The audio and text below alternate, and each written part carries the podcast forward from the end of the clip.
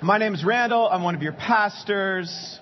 What's up, boys? What's up, girls? Hello. Gotta say hi to my people. All right. Hey, so I want to invite you guys to turn in your Bibles, your phones, your tablets, whatever you got in front of you, straight to the table of contents. Okay?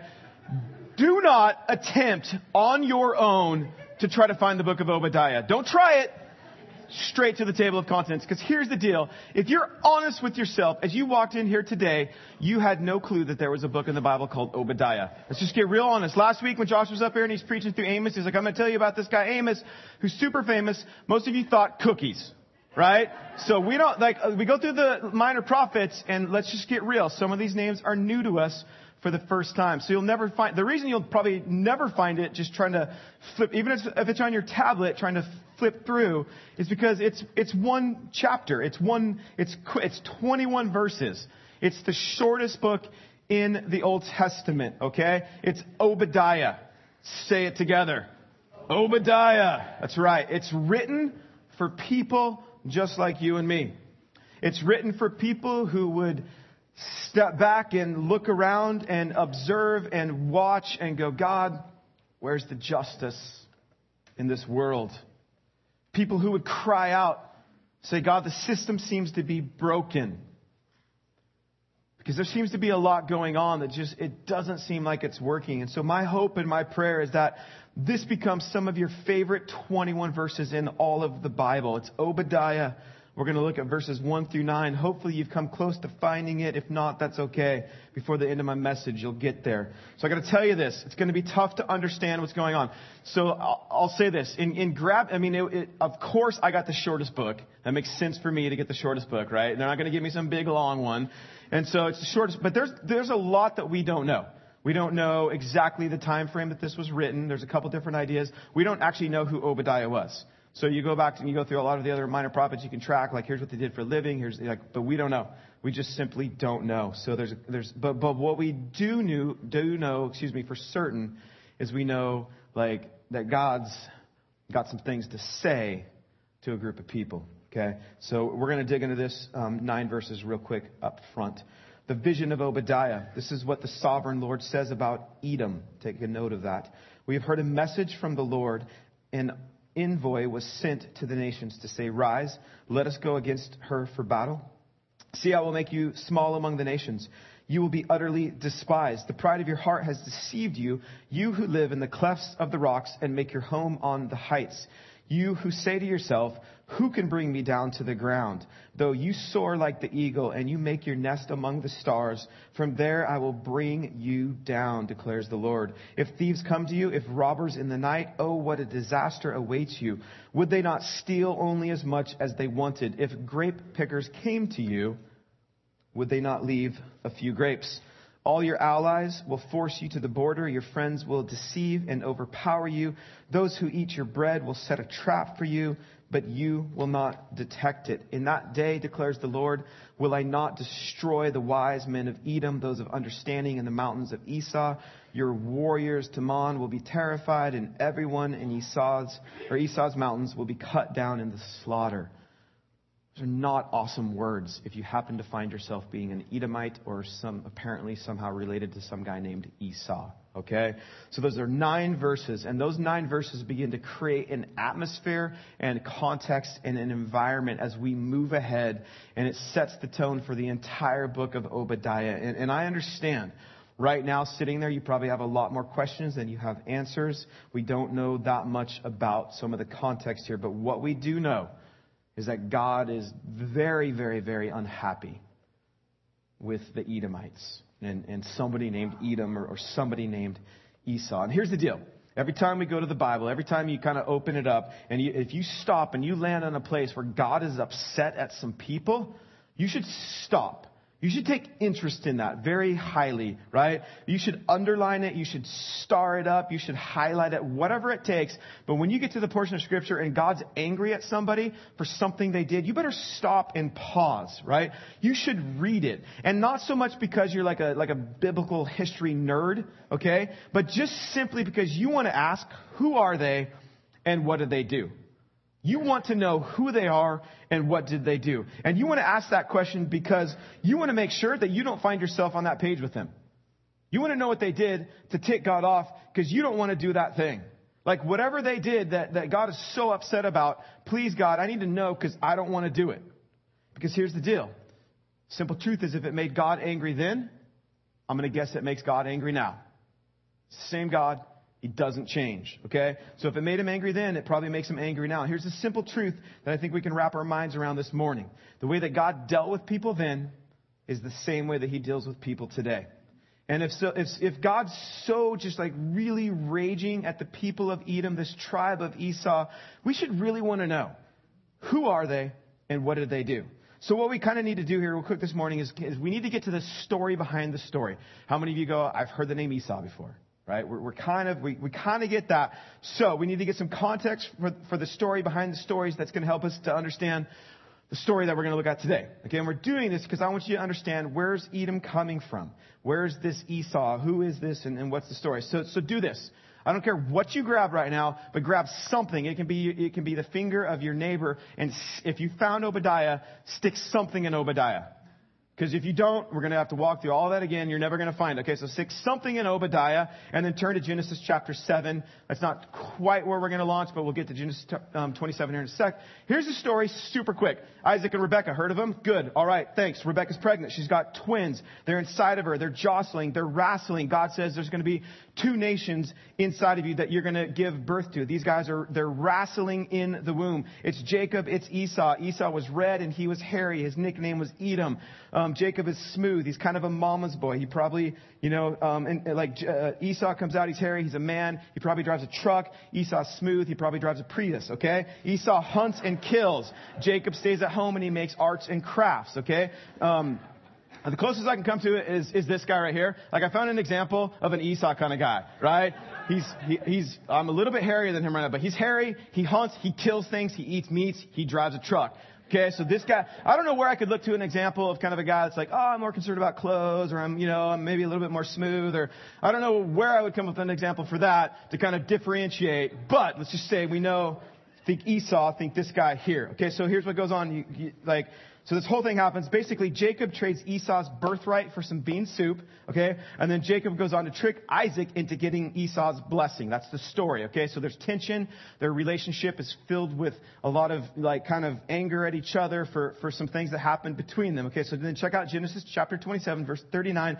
It kind of sets the whole thing up. 27, 39. This is, this is after Jacob has tricked um, Isaac into giving him Esau's blessing. That's a huge deal. That meant that everything that was coming to Esau is now coming to Jacob. Okay, so Esau says this. Isaac says this to Esau. His father Isaac answered him, Your dwelling will be away from the earth's richness. This is after Esau has begged and pleaded Isaac to, to give me whatever's left over. This is what Isaac has for him. He says, Away from the dew of heaven, you will live by the sword and you will serve your brother. But when you grow restless, you will throw his yoke from off of your neck Esau held a grudge against Jacob because of the blessing his father had given him. He said to himself, The days of mourning for my father are near, then I'm going to kill my brother Jacob. Okay, so this is a slightly dysfunctional family.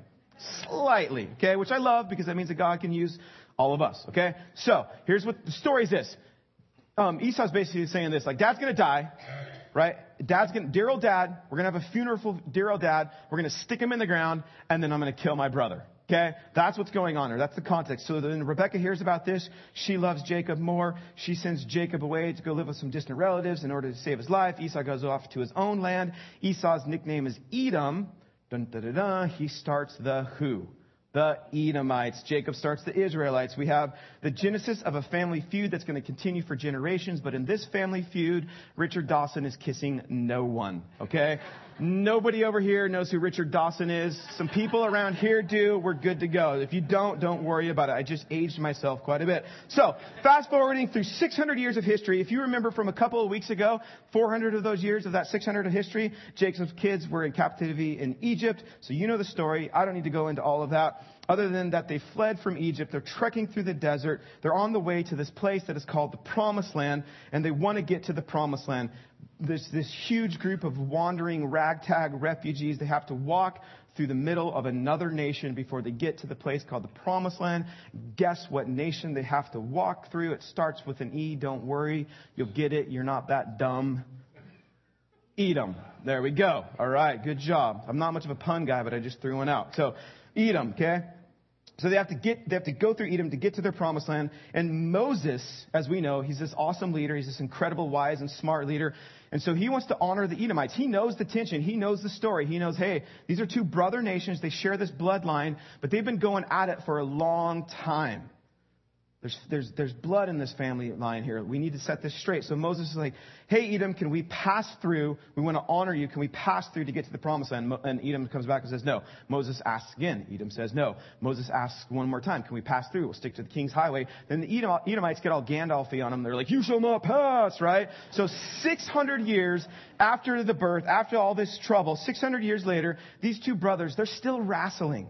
They're fighting, they're tormenting each other. And Israel is trying to say here, man, I know that this thing did not get off to a good start, but I think we have a chance and an opportunity to set it straight here, right? We, we just try to see it my way. We can work it out. It'll be okay. So, fast forward another like 600 years to the book of Obadiah, and man, we are Marty McFlying through this real quick. We just, we just went through like 1200 years of history. So, we're going to go back to Obadiah now. So that's the story. Behind the story, I went quick. Did you catch it? You know it? Good. Let's get back to Obadiah. We read only nine verses. Nine verses of God saying, these, this is the people. They're brothers. This is the Israelites. Here's the Edomites. Here's, this is, this is what I'm going to do to you. So we, so we understand the story behind the story, but we still have to ask why. Why in those nine verses is God saying, I got some issues with you guys? Is it because God's upset at them because they wouldn't let the Israelites pass through? Is God like, hey, remember a long time ago you wouldn't let the Israelites pass through to get the promised land? That's what I'm holding against you? It's not that. That seems a little strict, God. Is it because that the Edomites have been a little vindictive over the fact that they got tricked out of their blessing over some soup? Is that what God is holding against them? That doesn't seem fair, God. That was a long time ago. But as we're going to find out, that might have been the beginning. But here's the real reason, and this is why we should pay close attention. Here's the real reason. Here's the things that God has against them. So we're going to kind of wrap our minds around this. We're going to go through this kind of quickly, but we want to see, we want to know, God, who are they? What do you have against them? We don't want to do that thing. We don't want to do that thing, okay? So here's what God has against the Edomites. First one is this. First strike against them is this. Edom took pride in their position. They took pride in, in, in everything that was around them. So the first thing that God really says to them is that you're a prideful people. And guess what? I'm God. I hate pride. It's okay. I'm God. I can hate pride. And, and, and it speaks right into verse 2 of Obadiah. God says, See, I will make you small among, among the nations. You will be utterly despised. The pride of your heart has deceived you. You who live in the clefts of the rocks and make your home on the heights. You who say to yourself, Who can bring me down? Well, I think we all know, as Mr. Johnny Cash said, sooner or later, God's going to cut you down. Right? Who's going to bring me down? Though you soar like the eagle and though you make your nest among the stars, from there I will bring you down. You're a proud people. I'm God. I hate pride. I'm going to bring you down, declares the Lord. To which I would ask, begs the question, well, what's so cool about Edom? What do they have to be prideful about, right? What do, what do they have going for themselves that was so special. Here's what's so special about them. Because of the geography of the land, because of where they lived, they essentially had the most defensible city in the whole region. They were high up in the rocks. It was a, this kind of rock fortress. You had, to, you had to go through this like mile long cave where you could only maybe walk like side by side to get to it. No army could come in and conquer. Right? So they had the most defensible city in the whole region. Because of that, they had powerful alliances and connections with their neighboring, because nobody could come in and attack them, so you might as well be their ally, okay? And so because of those powerful connections and, and because of the alliance that they had, they had, they had incredible amounts of wealth. They had great places to store them. They store them in rocks, not in tents, okay? It's hard to get to their wealth. They had all these great scholars and all these wise men serving them. They had this incredible infrastructure built up to their city. Right? So it's just a laundry list of what did they have going for them? Well, wealth, check. Impenetrable fortress, check. Smartest people, check. Treasures hidden in a rock that nobody could get to, check. Best allies, check. Incredible city, beautiful city, check. Okay? And then God shows up and says, because you come from that place, that land, you're boastful and you're proud and you look down physically, but really beyond that, you look down on everyone else around you because you've made it all about you. You think it's all about you. And God says, the first thing I have against you is the pride that you have in where you live and where you come from right? You're thinking that you're indestructible. You think that the people in your community are, are well above the income, the average income of anybody else around you. You think because you live in a place of highly educated and trained professionals and equipped scholars, because the place that you live in is beautiful, has great parks, because your wealth is stored up in rocks and you've accumulated a lot of it. And holy smokes, are you guys getting a little tension here? This is starting to sound like a little familiar to us, Corvallis people, right? Let's, let's just be honest. Let's be honest about who we are. Let's be honest about who we are as Americans, right? No matter what you think, we are the richest people in the world. Absolutely. No matter where you find yourself today, you are still amongst the richest people in the world. And God's saying, man, if you think because you've done something for yourself to gain this, you're taking pride in that, I'm going, to take issue with that. Because if you solely depend upon yourself and your wealth and your wisdom, God says, I'm going to cut you down. I'm going to bring you down. I've got an issue with that. Now, I don't know about you, but I have this like inherent kind of thing inside of me that I would love to make life all about me. And if I'm honest, I would like to make your life all about me. I would like for you guys to think about me all the time. I would like for everything to revolve around me and be about me. I mean, I would like to make life about me. Right? I don't know where that comes from. But I'd, I'd like, you know, and, and, it's easy to look at the things that, that, that I have, and it's easy to look at my success, and, and I can have a, a tendency to kind of have this desire to make it all about me. I've worked hard for it, right? I've perfected my skills. I've made good decisions along the way, and I've put myself in this place. I have arrived. I'm successful today because of what I've done for myself. I'm an American. Got some big boots and some straps to pull them up by. I'm going to do this for myself right? And, and, we have this part of us as fallen humanity and our sin nature that always tries to make us proud of what we think that we've accomplished or accumulated. We find our security in it, don't we? Right? We build it up, we accumulate it, and then we start to go like, yeah, I did this, and, and I've made some security for myself. But God looks at them, and He looks at them, and He just says, the pride of your heart, verse 3, the pride of your heart has deceived you. Pride will always lead you to boast in your position. It's always going to lead you to, to, to make you believe that you had more to do with your success than you actually had to, than you actually did, right? It, it's going to lead you to, to think like, man, like I've made this. But let me ask you a question. Did you, did you choose to be born here? Did you choose which family you were going to be born in? Did you choose like, oh, I'm going to be born in America? right? Did you choose what socio-economic class you were going to be born into? You didn't get to choose that. You had nothing to do with that. Just think about this. If you would have been born 1,100 miles south of here in some shanty town in Tijuana, different story. Just be honest about it. Your life would have a different story. So you have no choice in that. You did nothing ultimately to get the things that you have, the success, the success that you cherish. Really? Is it, is it about you? Because we didn't get to choose most of those things. And yet somehow we still make it about us, right? I've not given myself the gifts and abilities that I have. God has, right? Somehow I still want to make it about myself. I've not given myself the, the talents and the treasures that I have. God has. But somehow I still want to make it about myself. So, so let's just be real careful when we look at where we live and how we live and who we live with and the riches that we have accumulated to provide us with some safety and some security. Let's be real careful with that because pride and taking pride in that and thinking it was about us has a way of saying, you know, you earned it and you're entitled to more. I'm self made man. I'm smarter than others. It's about me. And we can, we can so easily fall victim to the pride that we would take in our position the heights and the rocks that, that we dwell in and the things that we have accumulated. We can take pride in those things. And it makes you think you're entitled to it, that you're better, and it makes you look down on others. So, so this is just, here's the deal strike one against the Edomites. That's a big swing and a miss right there, right? That's pretty big. God's saying, I'm going to cut you down because of that. So that's a big, big swing and a miss right there. That's just the beginning, though. So, verse 10 We'll go on. Because of the violence against your brother Jacob, you will be covered with shame. You will be destroyed forever. God's going to destroy them forever. That's, a, that's big. God's saying, I'm not going to destroy you forever because of your pride. He didn't say at the end of pride, I'm going to destroy you forever, right? He's saying that why I'm going to destroy you forever is a different reason. He's like, with the pride thing, I just wanted you to know it's not about you. It's not all about you. You did nothing to get you to where you are today. It's all about me. I give all good things. So I just wanted you to, I just wanted to cut you down a little bit. I wanted to knock you down a little bit with the pride thing. But why I'm going to destroy you forever is this, right? It's because of what you did to my kids. That's why I'm going to destroy you forever. So what did they do? On the day you stood aloof while strangers carried off his wealth and foreigners entered his gates and cast lots for Jerusalem, you were like one of them.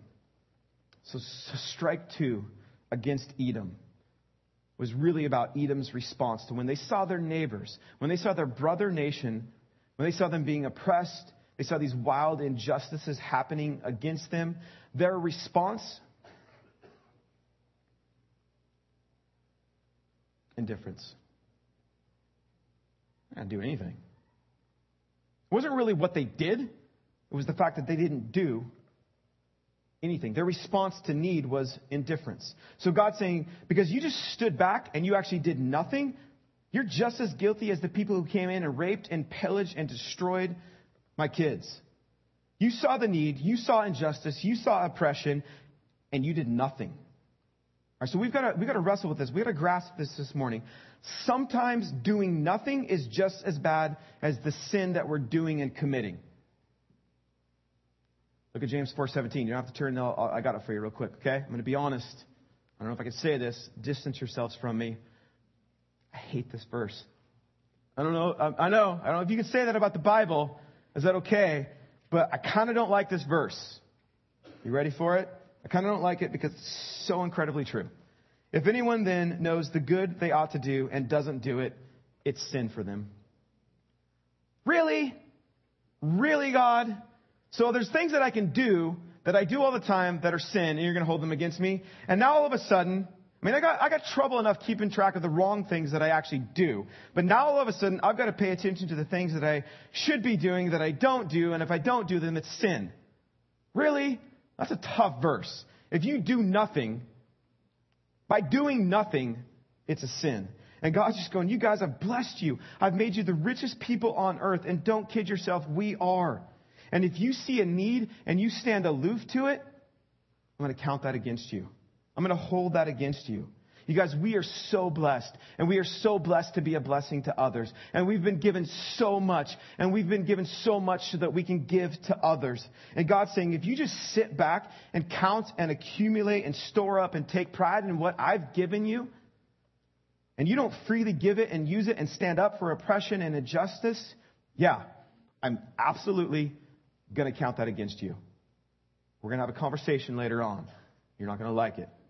But even those two reasons, I mean, that, that's, you're stacking up two strikes right there, okay? But even those two reasons, man, that's, God, God, this is not even really the reason that God went all in against the Edomites. You ready for some more? Two big strikes. Here's the third one. Verse 12, you should not gloat over your brother in the day of his misfortune, nor rejoice over the people of Judah in the day of their destruction nor boast so much in the day of their trouble. You should not march through the gates of my people in the day of their disaster, nor gloat over them in their calamity in the day of their disaster, nor seize their wealth in the day of their disaster. You should not wait at the crossroads to cut down their fugitives, nor hand over their survivors in the day of their trouble. So third strike against the Edomites, right? They saw people. They saw people that were being victimized, that were being oppressed, that were being marginalized. They were vulnerable. Not only did they not do anything, they actually jumped in and took advantage of those people. They robbed from them for their own gain. So what's going on here is that Israel had been ransacked and taken over by the Babylonians. And, and their neighbors, their brothers, the Edomites, their brother nation, they stood up on their rocks. They stood up in their high and lofty place that they take pride in. They look down on everybody else. And they said, we're not doing anything. We're not going to help you at all. We're not going to stand up for you. We're not going to stand up for oppression. We are, we're going to watch it happen. We're going to stand aloof to it. But then when the gates come crashing down on your cities, when the battle is over, we're going to march straight in. We're going to sweep in and we're going to pick over your bodies like vultures for our own gain. Robbing and looting. So on that day, kind of what happened. The few remaining Israelites, the, the ones that kind of fled and, and they made it out of the cities alive, and they had whatever they could carry on their backs, whatever possessions they had, the Edomites met them at the crossroads and slaughtered them and took those possessions and sold them. If you didn't have any possessions, you made it out of the city, you literally had nothing besides the clothes on your back, well, the Edomites would round you up, sell you into slavery to the Babylonians. God's saying, yeah, you see somebody that's vulnerable and hurting and oppressed and injustices are happening. I'm a God of justice. I care about the marginalized and the victimized and the vulnerable. You stand back and just watch that happen. And not only that, you jump on top of it and gain from it. Yep, I got some problems with that. So the last strike against them was this. When they saw the injustice, when they saw the oppression, they actually did nothing. They actually boasted in it. They gained from it, and then they actually were like, Woo, applauding it. They're like doing the wave. They're like, yes, let's get all on board with this. God's saying, I'm ticked off at you because you stood by, you did nothing, you victimized them even more, and then you stood by and applauded the destruction of my kids and boasted in it. So these 21 verses, they're a message from God through his mouthpiece, Obadiah, not, check this out, this is like one of the few that God is actually saying, like, this is not delivered straight to the Israelites, right? To the, to the Edomites.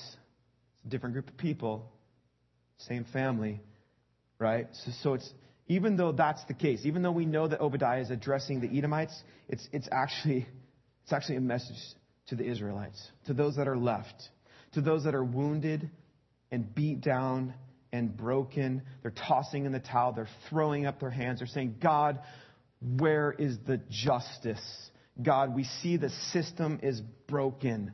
God, what are you doing in this? God, how can you let them get away with this? And after seeing what we just went through, God, where are you? And then God sends Obadiah with these 21 verses, 670 words to say very simply and yet very profoundly, I've been paying attention. I've been paying close attention and I've taken note of a prideful people that stood by when you were victimized and you were oppressed, doing nothing, nothing to even lift a finger, that mocked you in your pain and your suffering and then cut you down and slaughtered you and boasted about it. I've been paying attention. And so this is a message of hope for those that cry out, where is our help? Where is it going to come from? Where is the justice? When will the oppression end? And God's saying, I know when.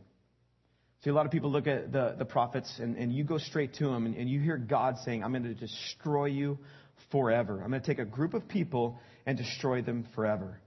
Right, we have, we even here, let's just be real honest. We have a hard time reconciling that. God loves, He, does, he creates, he, but He's going to destroy forever. And so we wrestle with some of that. And, and trust me, outside of the walls of this church, people, critics will look at the prophets and go, how can you believe in that type of God? A God that's going to destroy a group of people single handedly forever. But when you really understand the story, you go, this is one of the most loving stories that could ever take place because it's a loving and perfect Heavenly Father saying, I'm going to stand up for my family and for my kids, right? I'm going to create something here for them. I'm going to speak a message. It's going to be hard, but I love. And so, so because I love, I got, I got to, I got to discipline a little bit. So imagine this. Just imagine this. I'm not saying it's true. It's hypothetical, right? What is true is I do have three children, okay? Right? And, and I, will I'll tell you, I have three perfect, beautiful children, right? So let's just imagine this hypothetically. Let's say at some point they're not perfect. It's impossible. I'm a pastor. They're pastor's kids. They're going to be perfect, okay? We get it. So let's say at some point, because hypothetically I don't have you know perfect kids, let's say at some point I actually have to step in and discipline my children, which I don't because they're perfect, right? So in this hypothetical situation, let's say eight-year-old is just, and five year old, they're going at it like aliens versus predators. Okay, it's getting like it, they're they're they're becoming something they're even not, and they're just going at it, right? If, if that did happen from time to time, right, and I as a father stood back and did nothing, you would go, What type of father are you? What type of loving father? That doesn't even make sense. Do you not have any sense of justice or discipline? Are you're not going to throw that into the equation? Can you imagine what would happen if they're like 17 and 13 and still going at it like that? So I have to step in. Our job as parents is to teach and to train. So here's the deal. Let's just say we're observing this hypothetical situation between my children, my perfect children, and but it's getting like medieval for them, right? It's going, it's, it's right, and and and like you guys are observing this, and, and you guys just sat back and applauded, right? You're like, ooh, yeah. Or worse, you guys try to step in and like actually discipline my kids. Like that's not going to go well. Like that's my deal. I'm the father. It's my job. Okay? And so I step in, right? I'd be like, it's my problem. It's my family. These are my kids. It's a family thing, right? So you can't just pile on. You can't just jump in. Imagine if like the two and a half year old was just like piled on and, and caused more troubles and like applauded like the decimation of the five year old, right? So you can't just pile things on here. But I got to step in as a loving father and discipline, right? And sometimes that discipline is tough. I mean, sometimes I got to look at my five year old and I'll destroy you forever. That's what it's going to be like, son, right? Because here's what you did to your sister, right? He's like, oh, Dad, I'm perfect though. But, but how much more loving is it for me to step in and actually discipline and actually set the story straight between my family? And, and this is God's family here. So from the outside, you might go like, it doesn't seem to add up. God's saying He's going to destroy, and, but it's discipline, and, and God does that because He has a sense of justice. We might call, Him critical and vengeful and, and a wrathful God, but couldn't be further from the truth in terms of how you perceive this story. It's actually the most loving thing that He could do to step in and say, No, I, I speak into, I care about oppression and injustice. And when I see the victimized and the marginalized being oppressed, and when I see you, are you sitting down, church? When I see you, church, doing nothing, I might have some words for you. I might cut you down a little bit. I might bring you down to size because I care about it. And we're going to go on. I mean, most of the stories that we're going to hear about is going to be this. It's going to be a loving father disciplining his kids, saying, Return to me. Return your hearts to me. Remember that covenant that we entered into a long time ago? Let's come back to that because you've wandered. Your heart has wandered. So God's always going to jump. These are actually some of the most loving things that, that, that a father could say. So it begs the question how do we not become like the Edomites? How do we not find ourselves a part of this story on the, on the bad side of the story? Simple truth is, just be honest. I could care less, you could care less about some war that happened in 586 BC. We don't care about that, right? We, we don't care about how it started and who didn't help who. We don't, whatever. We're, we're going to forget about the details after we, walk, after we walk out of the room, honestly, right? I just want to make sure, we just want to make sure that we don't find ourselves doing the same thing that's happening in these 21 verses that God says, I'm going to cut you down, I'm going to destroy you forever. So, let me give you a few quick things and we're going to kind of kind of wrap up. These are things that you can walk out of here and you can do and you can practice. The first one is this. When you look at your position, when you look at the things that you have, the wealth that you've accumulated, the success that you've achieved, don't take pride in it. Be humble about it. Be humble about your position. And let's be honest, it's tough for us. We, we, we, can be like the Edomites. We're rich, we're powerful, we're successful. We've accumulated a vast amount of wealth. And it's easy for us to make it about us. Right? We think we made this happen for ourselves. So be humble in your position. Be dependent upon God. Simple truth is, most of us don't set out to go against God, do we? Most of us don't set out to go against God. We just don't have a sense that we need to depend on Him because we've taken pride in our position. We've made it about ourselves. So we're not trying to go against God. We're just like, I don't really need to depend on Him because I've done this for myself. So we need to be humble. We need to acknowledge that it all comes from God, that it all belongs to God. And he's given it to us for a purpose to be used for his kingdom and his glory. The next thing is this we see a need, we don't respond with feelings. God doesn't care how you feel about it. God doesn't care if you're going to post it on Facebook and go, I really feel about this. I don't care. How are you going to, how are you going to act about it? How are you going to respond? That's what God wants from us. How are you actually going to respond to it? Because feeling is just standing aloof, doing nothing. Right? We might feel good. People might like our Facebook posts. I really care about, you know, this situation. I feel a lot about it. But God's saying, no, actually do. Right? It's super easy to feel something for those around us that have needs, those who are impoverished or marginalized or oppressed. It's an entirely different thing to actually act and respond with compassion and reach out and, and move. I want to I share a story of a friend of mine, Brittany Wong. Um, it's a cool story. She, she saw a need. I'm sure she felt something about it. It's part of the story.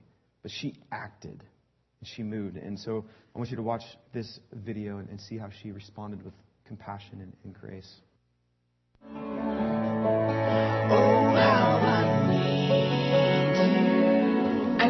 Wanted to help people, and I really wanted to help Diane even more than the 235 or whatever I had given her. Lord, So it was September, and I was coming home from a design conference in Dallas, and I had a layover in Seattle. It's a big city, so there's a lot of homeless people, and people come up to you asking for money, and people holding signs asking for money, and um, it was just kind of overwhelming. She had a sign that said, Need money for food. And it was small, and she wasn't asking for anything, it was just her sign. And, and I got about halfway down the block, and I asked my husband, um, Do you think she really needed money for food? And he said, Well, yeah, probably, but I don't have any money. But I had a couple dollars, and so I fished it out of my wallet and turned back around and put it in her cup, but it wasn't really enough. And my husband set a really good example for me, and he asked her what her name was. And she said her name was Diane. And so we introduced ourselves and talked with her for a few minutes. And um, she said she was just always so darn hungry. And I just remember her saying that.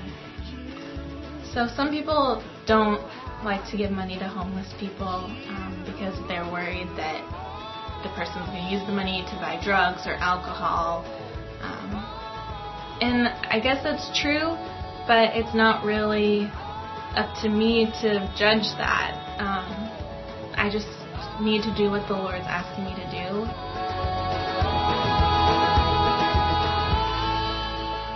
And so I started thinking about how I could help Diane a little bit more, and I decided to design a t shirt.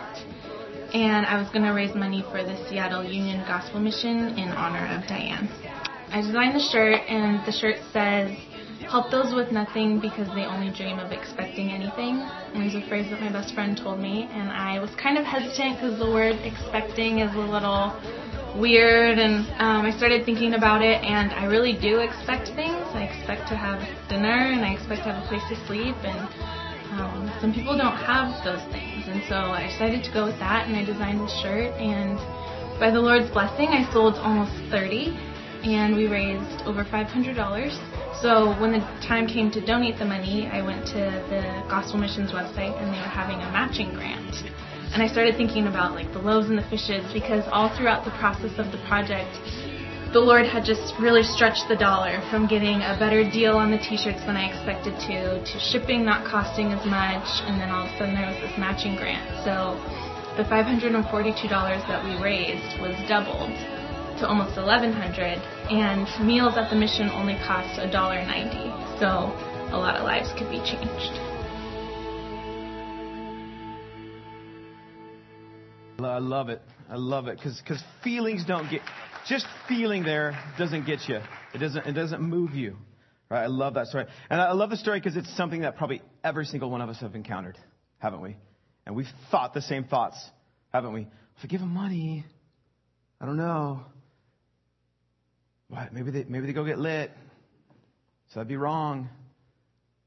I shouldn't do that. Don't hear me wrong. God very much cares for the souls of those people, and He longs to redeem and restore them, free them from addiction and wandering and hopelessness. His heart breaks for people like that. He's super mad at every single one of us that stand aloof and say, I won't do anything. I'm worried that they're going to use, use it to go buy. So I just, I won't do anything. He cares for those people. He's pretty upset at us because we saw a need. And all too often, we, maybe we make an excuse and we do nothing. Man, that's, we could just probably just be done there, right? How's that for fun today? Man, the poor, the oppressed, the marginalized, the victims, they don't need our feelings. They need our actions. We have to ask ourselves are we taking all the things that God has blessed us with? And are we investing them on us? Are we taking our security? Are we taking pride in that? We're saying, like, no, I'm going to take what I have and get more of what I want. Or are we taking what God has given to us, releasing it for His kingdom to be used for His glory, to restore and redeem those that are marginalized victims? Doesn't matter how we feel about it. Jesus is calling us to action, not feelings. Here's a simple truth you're not going to solve the world's hunger problems. You're not. I'll tell you that right now. You might solve one person's hunger problems, though. And you're not going to end injustice and oppression in the world for the whole world. But you might step up and take action and end it for one person. Last thing is this when we see oppression we see injustice, we need to respond with brokenness to see life not what we can gain from it, and to make sure that we're taken care of, that, that everything is secure for us. We've got a plan. We love plans here, don't we, church? We've got a plan about how we're going to provide for ourselves. But to look at the world and say, God, would you break my heart? Would you, would you create brokenness in me? When something breaks your heart, would it break my heart? What, what and who you weep for, would I weep for them too? Would you move me beyond feelings, but would you create in me a heart that would take action? I'm not going to pretend what I know. I don't know what that looks like for each and every one of you. I know what it looks like for me. But the question would be given the riches and the resources to steward God's kingdom, the things that He's given you, what are you investing that in? Our feelings are a great excuse to do nothing. Right? And, and here's how this works for us here's how it works for us. You know, we're not going to end up in this kind of situation where we're like in this kind of family feud. We've been called to a mission, right? We've been called to embrace the mission of, of restoration and reconciliation. God's called us to take the gospel to the places that it, that it isn't, to take them deeply into those places and, and speak truth, speak life, and speak hope into people that have none. And if we're just going to sit back and take pride in the things that we've accumulated, God's got to break that pride in our hearts first. And then the only way that we're going to step into injustice and oppression is before he can, he's got to break our pride first. You guys, we, we have a mission as the church. We have neighbors. We have a city. We have people that are living apart from Christ, that are dying apart from Christ. Talk about being victimized and marginalized. Your soul in eternity separated from God. I don't know if there's anything worse than how sin ravages us. We can go out and speak gospel truth and bring life. We pray. Father, we thank you for these beautiful words that you spoke to your kids, to your family, to the Edomites who you love, to the Israelites who you love. And God, there's a message in there for us today as the church to realize, God, you've called us to mission. You've called us to a ministry where you move and you bring life and hope and recon- reconciliation and, and you restore your kingdom. And we take the gospel to those places where it isn't. In order for us to do that, God, we've got to, we've got to get rid of our pride. We have, to, we have to have more than feelings about it.